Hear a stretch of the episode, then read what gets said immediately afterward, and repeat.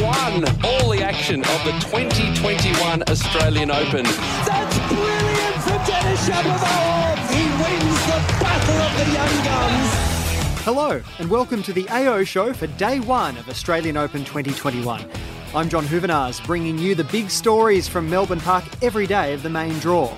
Today on the show, welcome back, Bianca. I feel pretty damn good. I mean, today's match wasn't easy at all. I'm super, super happy with how I fought it out. Serena makes a statement.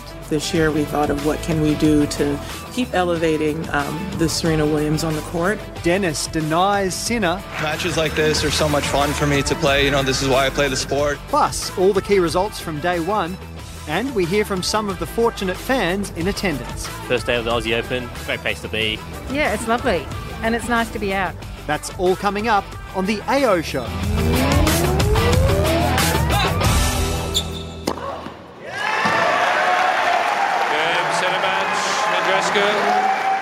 Bianca Andreescu has celebrated her return to Grand Slam tennis with a three set win over Romania's Mihaela Buzărnescu.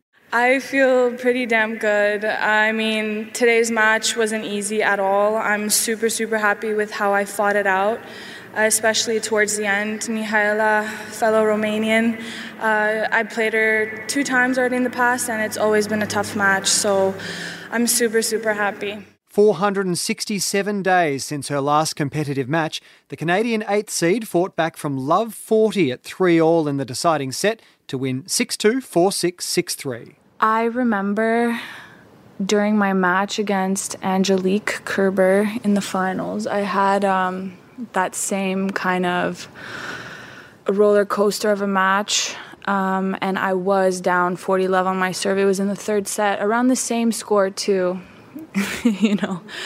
Uh, and I was just thinking about that and how calm I was during that match. So I was telling myself, oh, stay calm, stay cool, just put your first serve in because I think my first serve today was very effective, which I did. And it also happened against Serena too. So um, it wasn't the only time I did it, so I kind of have a little bit of a feel of how it is to be in that situation. Andreescu has a second round date on Wednesday with Hsieh Su-wei, who accounted for Tsvetana Pironkova.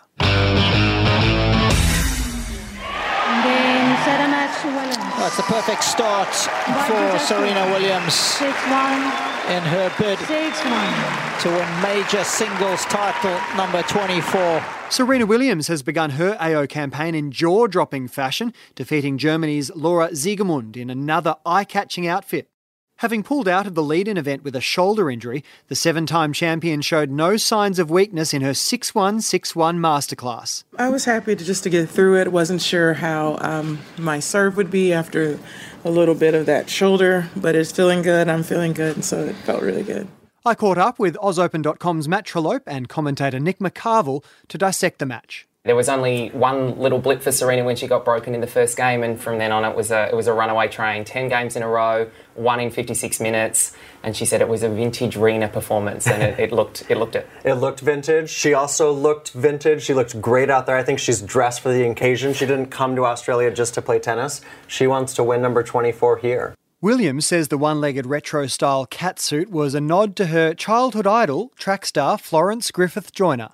I was inspired by uh, Flojo, uh, who was a wonderful track athlete, um, amazing athlete growing up, and watching her fashion and just always changing how um, her outfits were like always amazing. And so this year we thought of what can we do to keep elevating um, the Serena Williams on the court. Williams now faces world number 100 Nina Stojanovic in the second round. In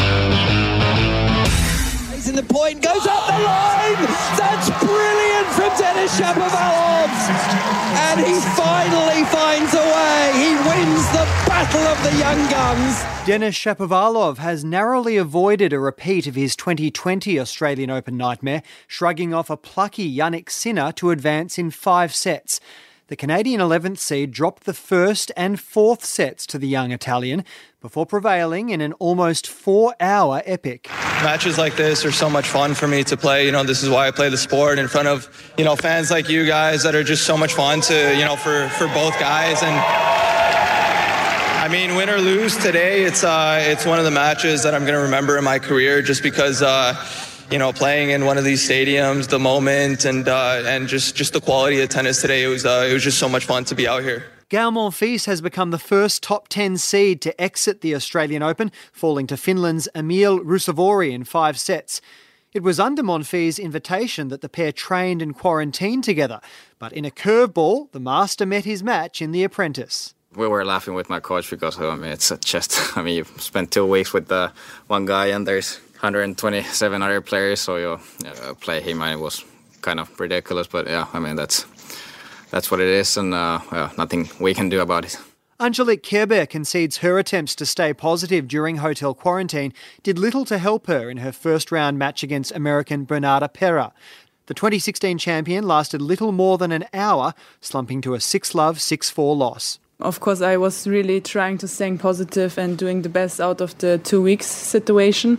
But of course, you feel it, especially if you feel uh, if you play a real match where uh, it counts and you play the first matches in the Grand Slam and also against the opponent who doesn't stay in the hard lockdown. Third seed Naomi Osaka has cruised past Russia's Anastasia Pavlyuchenkova 6-1, 6-2 in just over an hour.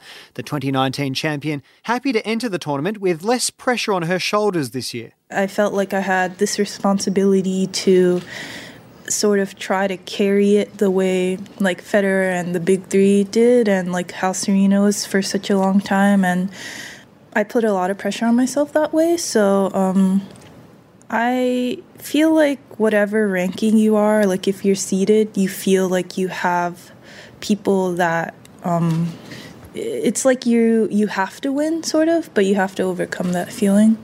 She'll now face Frenchwoman Caroline Garcia in the second round. World number two Simona Halep had a strong win against wildcard Lizette Cabrera 6 2 6 1. She'll now take on another Australian, Ajla Tomljanovic, who was too strong for Misaki Doi.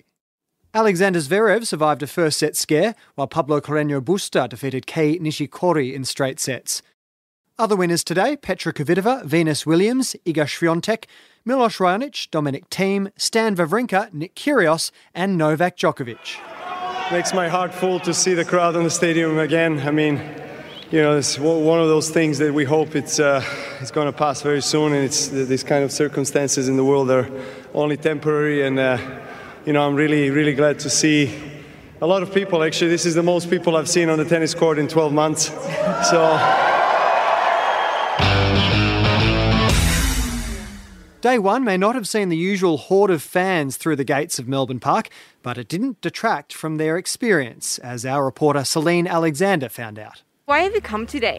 Uh, I come to the tennis every year, so I was excited to be able to get back out to a sporting event in Melbourne. It's probably a yearly tradition for myself, so I've probably been uh, probably the last 10 years. Yeah, first day of the Aussie Open, great place to be.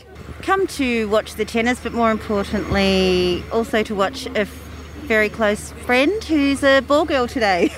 well, we come every year and it's nice just to get back out and just enjoy Melbourne and enjoy some game. What does it feel like to be in the arena this year?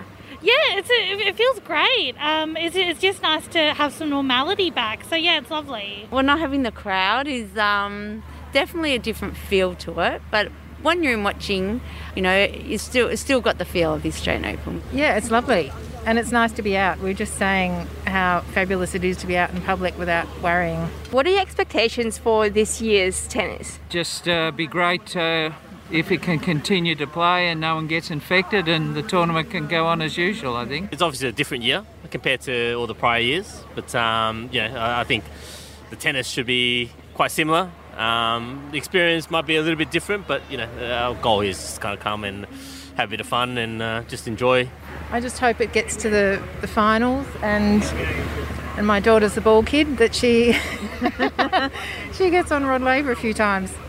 Look, I'm just really happy, like a lot of people, that the sport can actually happen and uh, that we can watch great players from the world over uh, do their stuff and, uh, yeah, enjoy seeing good tennis played. So, yeah. Looking ahead to day two, Ash Barty heads the schedule in her first round clash with world number 77 Danka Kovinic. Nick McCarville and Matt Trollope join me to preview the match and more. Danka Kovinic is a tough player. She's got great legs, moves around the court really well. She's had some injuries in the past, and Ash is coming back. She looked really great in that win last week. But again, she's got all that pressure of Australia to try to go as the world number one and win this title. I don't think she feels it too much though. We saw that last year she came in as the world number one and top seed and had all the eyes on her and made it all the way to the semi finals and won the Adelaide International before. So she seems to deal with the hometown expectations pretty well. What about Victoria Azarenka? She has Jessica Pegula in the first round. Yeah, that one's really tough. The courts are playing a bit quicker this year. Pegula likes a fast court, but Azarenka has won two Australian Open titles, so very happy hunting ground, and came you know back into a slam final at the US Open last year. So she's kind of rounding back into that um, former world number one form. Azarenka is one of those players that was in hard quarantine. I do wonder mm. how that's going to impact her. And Jessie Pegula now working with David Witt. He's done great work with Venus over the years. And she's someone, like Bernarda Pera did with Kerber today, that can really hit through the court. So that's a little bit of an upset alert for me. Let's turn our attention to the men now. Daniil Medvedev has Vasek Pospisil.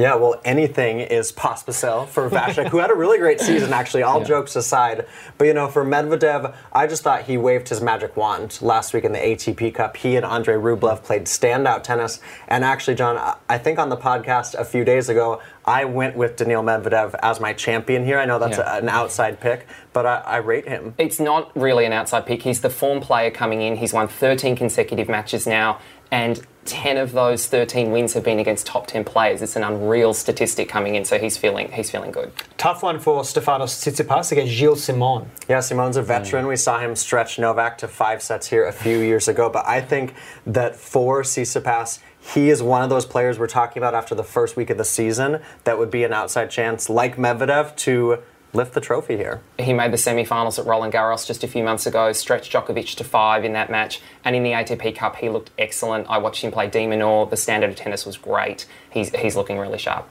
Italy's number one player Matteo Berrettini still somewhat slips under the radar on the men's tour. He has Kevin Anderson tomorrow.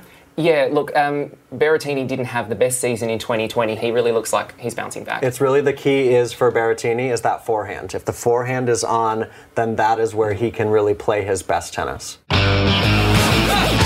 Well, that's all from a busy day one of the Australian Open. Join me again tomorrow for all the big stories from day two.